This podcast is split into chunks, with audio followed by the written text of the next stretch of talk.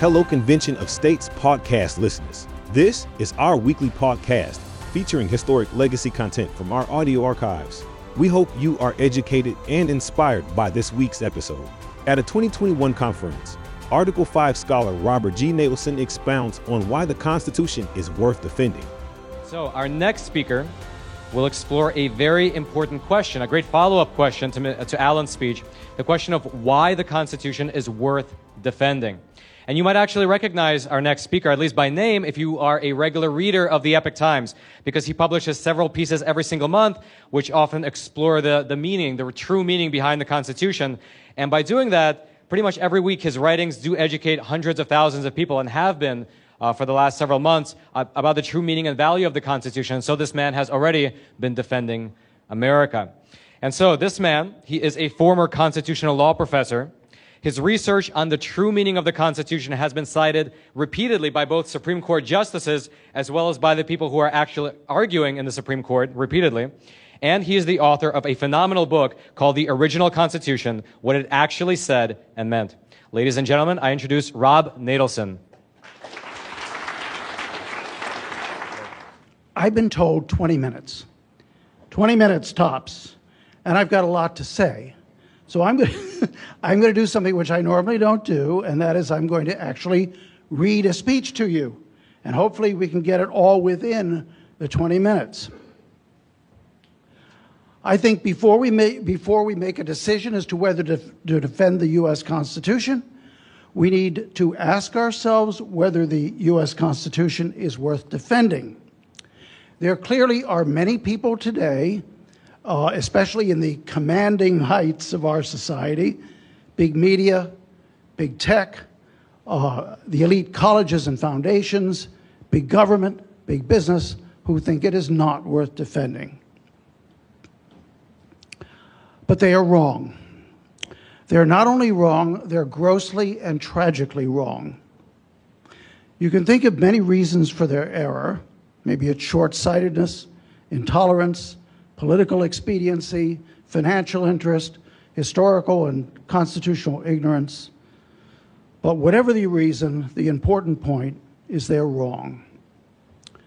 The Constitution has served us not only well, but brilliantly. And to the extent that it still survives, it continues to serve us brilliantly. Tonight, I'm going to offer you 5 reasons why I think this is so. And I'm going to start with a summary of them.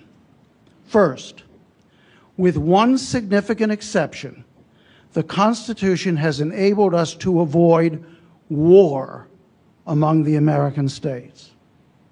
Second, by limiting the authority of the central government and providing that most powers are exercised elsewhere, the Constitution has provided the structure necessary to preserve freedom and ensure astonishing human progress. Third, the Constitution's Bill of Rights and other protections for liberty have provided additional support for human freedom. Fourth, the Constitution represents a judicious balancing of interests, and I'll explain that later. Fifth, the Constitution's amendment process has provided the flexibility necessary for responding to structural problems, both old and new. Now, let's go through all 5 one by one. First, on the issue of war. Since the Constitution was adopted, the United States has enjoyed a long history of peace among the states, broken only once. We all take this for granted. But to the founders, war among the states and resulting foreign intervention was a very real possibility and a very real threat. And by the way, when I use the word founders, I don't just mean the drafters of the Constitution. I'm including in this class the 1,648 people who ratified the document and everyone, male or female, who played a significant role in the constitutional debates of 1787 to 1790. As I said, the founders understood the risk of disunion. In disunited Europe, the previous 150 years had witnessed about 70 wars, and that doesn't count rebellions. The results were horrific. The 30 Years' War alone may have killed upwards of 8 million people. The War of the Austrian Succession resulted in perhaps 500,000 casualties.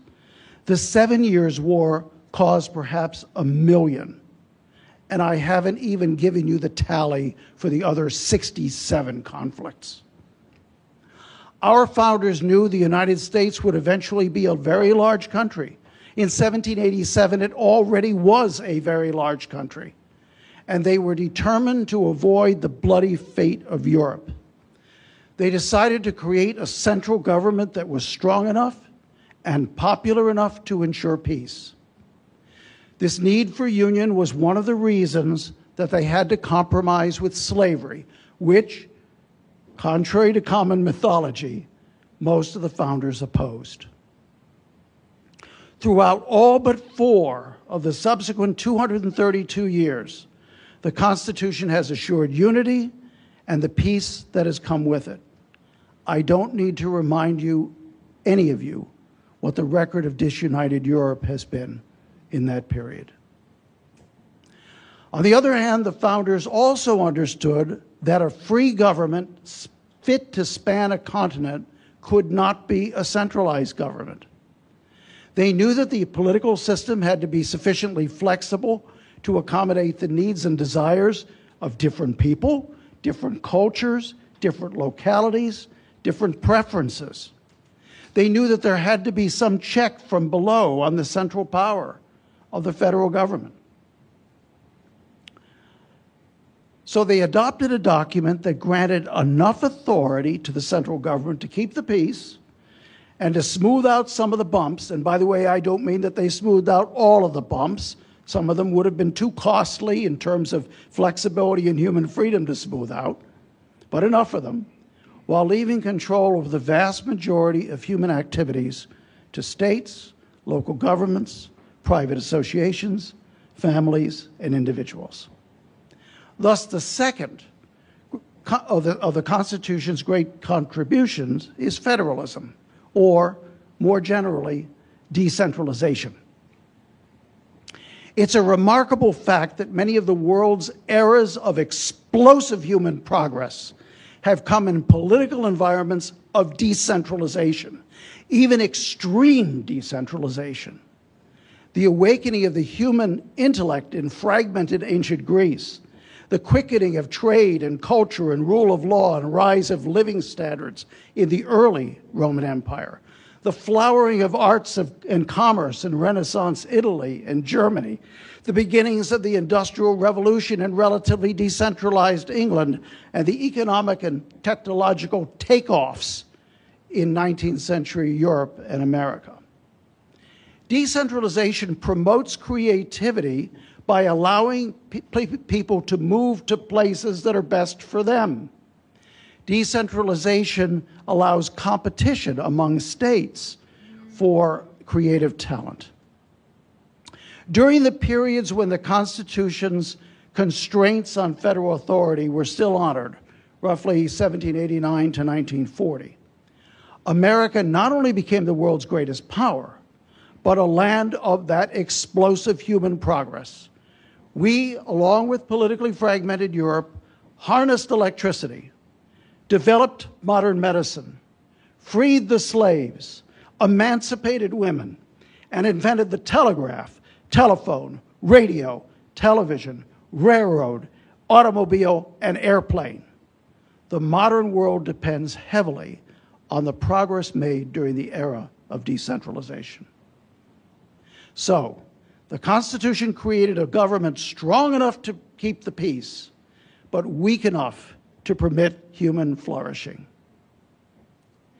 Let's turn to its third contribution, which is more familiar, the Bill of Rights and other protections for liberty. For technical legal reasons, most of the Constitution's drafters didn't think a Bill of Rights was necessary. They believed that the structure of the document already protected liberty. But Patrick Henry knew human nature, and Patrick Henry disagreed. He urged Americans not to be satisfied with constructive, argumentative rights. He said that ordinary people needed a list they could turn to, read, point to, and rely on. They needed a specific Bill of Rights. Patrick Henry was wrong about the Constitution in many ways, but he was correct about the Bill of Rights. It was not enough that the original document protected, say, freedom of speech by implication, if indeed it really did. Those and other fundamental freedoms needed to be written into the document. Recent events make us very grateful that they were. Peace, decentralization, the Bill of Rights, and other protections for human freedom. Now we come to the fourth contribution. This one is much more subtle. It's the Constitution's judicious and very successful accommodation and balancing of interests. In school, everybody learns, or used to learn, about the Great Compromise. Remember that? The Senate is allocated by states. The House of Representatives is mostly allocated by population. But there were far, far more compromises than that, and I'm not even sure the Great Compromise was really the greatest. The greatest might have been federalism, the middle ground between a unitary central government on the one side and a mere treaty organization like the Articles of Confederation on the other. But compromise, which was the greatest compromise, really isn't my point. My point is that the Constitution is loaded with compromises and accommodations, many based heavily on the lessons of history and what we would today call political science and public choice economics. For example, the Constitution's rules pertaining to the issuance of money represented a compromise. The terms of office for federal officials were a compromise. The grounds for impeachment formed a compromise between those who wanted impeachment for any reason and those favoring impeachment only for the most narrow of reasons. Incidentally, one of those grounds, high misdemeanors, was widely misunderstood during the Trump impeachment, but it was not misunderstood by Alan Dershowitz. The origination clause, requiring that tax measures be introduced first in the House of Representatives rather than in the Senate, was a particularly well thought out and very heavily debated compromise. The presidential election system with the Electoral College was yet another compromise, a carefully balanced plan adopted for numerous reasons of which most modern critics are blissfully unaware. The list goes on and on and on. But I'd like to illustrate one key compromise, because it's a particularly important one, and that is how the Constitution handled the issue of religion. There were two polar positions that the founders could have adopted. One extreme would have been to create what modern advocates sometimes call the godless Constitution. This would have been a secular state of the kind French revolutionaries erected a few years later. There wasn't much support for this position because most people thought belief in God was necessary for self-governance. Tom Paine, a deist, might have liked it, and Thomas Jefferson, who most writers call a deist but was really more like a Unitarian, he maybe could have lived with it too, although that's debatable. But Paine and Jefferson were both in Europe during the constitutional debates, and contrary to what you might have heard, nearly all the other founders were Christians, not deists. The other extreme possibility from the godless Constitution was to emulate the governments of Britain and most of the states and create a Constitution that, while tolerating other beliefs, was distinctly Christian. The founders didn't do this either. So what did they do? Most people investigating the subject have focused on the background of the First Amendment or statements by people like Jefferson or James Madison, which is fine up to a point.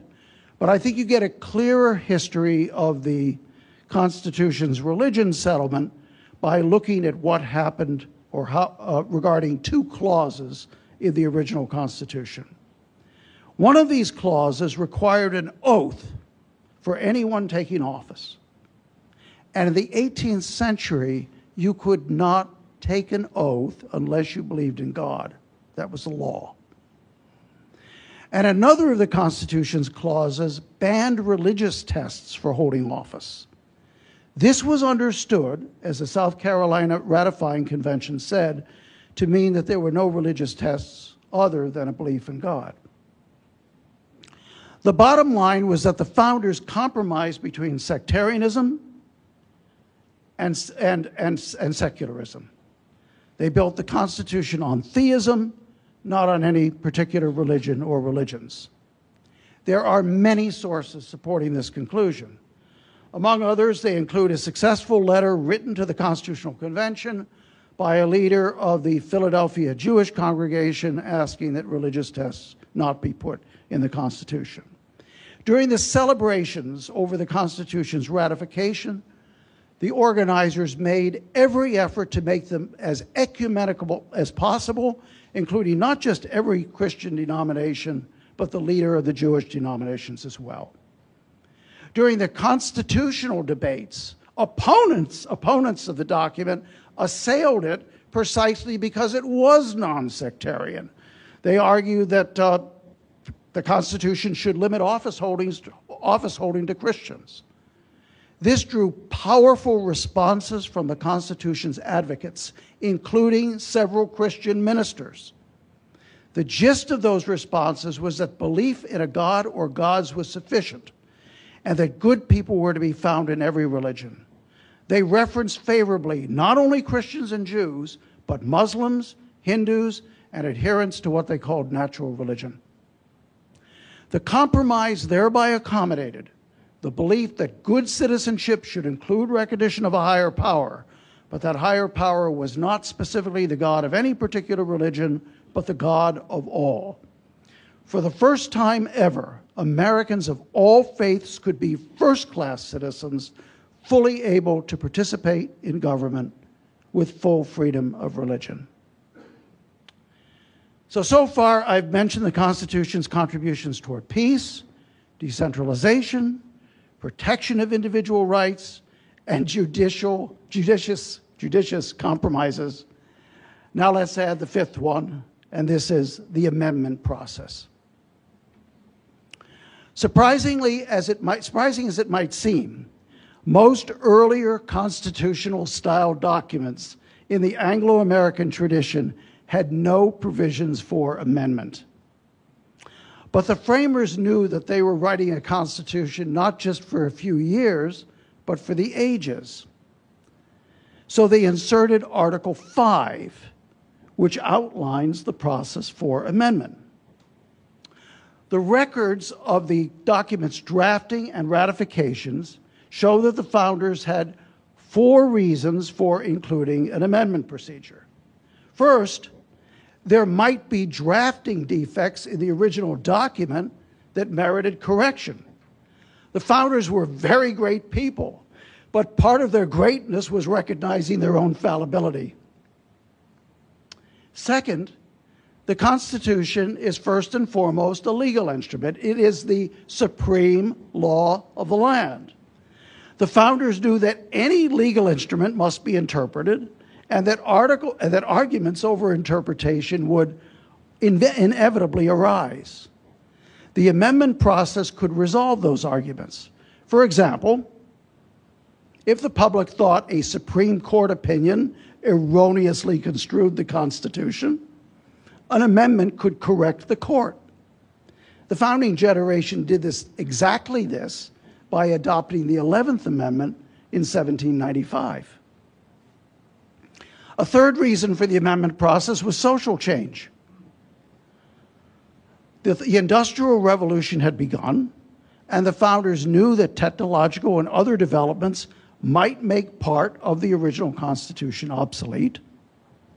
And finally, leading founders repeatedly prescribed the amendment process as a way to respond if government was abusive, overreaching, or dysfunctional. The founders proved prescient indeed, because later generations have adopted amendments for all four purposes. Unfortunately, little editorial comment, there have been times in American history where we have allowed bad situations to become worse because we failed to use the amendment process. In January 1861, for example, the Commonwealth of Virginia called a Convention of the States to propose an amendment to try to head off the Civil War. The convention did, in fact, propose an amendment.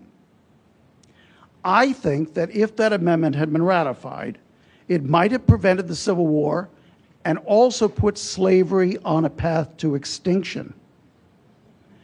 But because the 1861 convention had no official Article 5 status, it could not send the amendment to the states for ratification. So the convention sent it to Congress as well. What does Congress do best in a crisis? Nothing. So we eventually did adopt an amendment abolishing slavery, but 650,000 Americans had to die to win it. The lesson for today is obvious. Almost everyone agrees the federal government has become, at the very least, dysfunctional. Almost everyone agrees that decades of reform efforts have failed to correct or even ameliorate the damage. Almost everyone agrees that Congress will not propose constitutional amendments reforming itself. And every qualified scholar who has researched the issue in this century agrees that an amendments convention can be targeted at and limited to the necessary reforms. Yet year after year, we dither away our time rather than calling a convention, and the situation gets progressively worse. We have many reasons to celebrate our Constitution. It created a truly united states and gave us continental peace. It created a decentralized system consistent with human freedom and human thriving. It included specific protections for liberty, including, but not limited to, the Bill of Rights. It represented an extraordinary collection of judicious decisions on a wide range of topics. And because the framers understood their own limitations, the Constitution contains a procedure for amendment. Those, I submit, are some very good reasons why it is our duty and our privilege to defend the Constitution. Thank you. To learn more, visit conventionofstates.com/pod.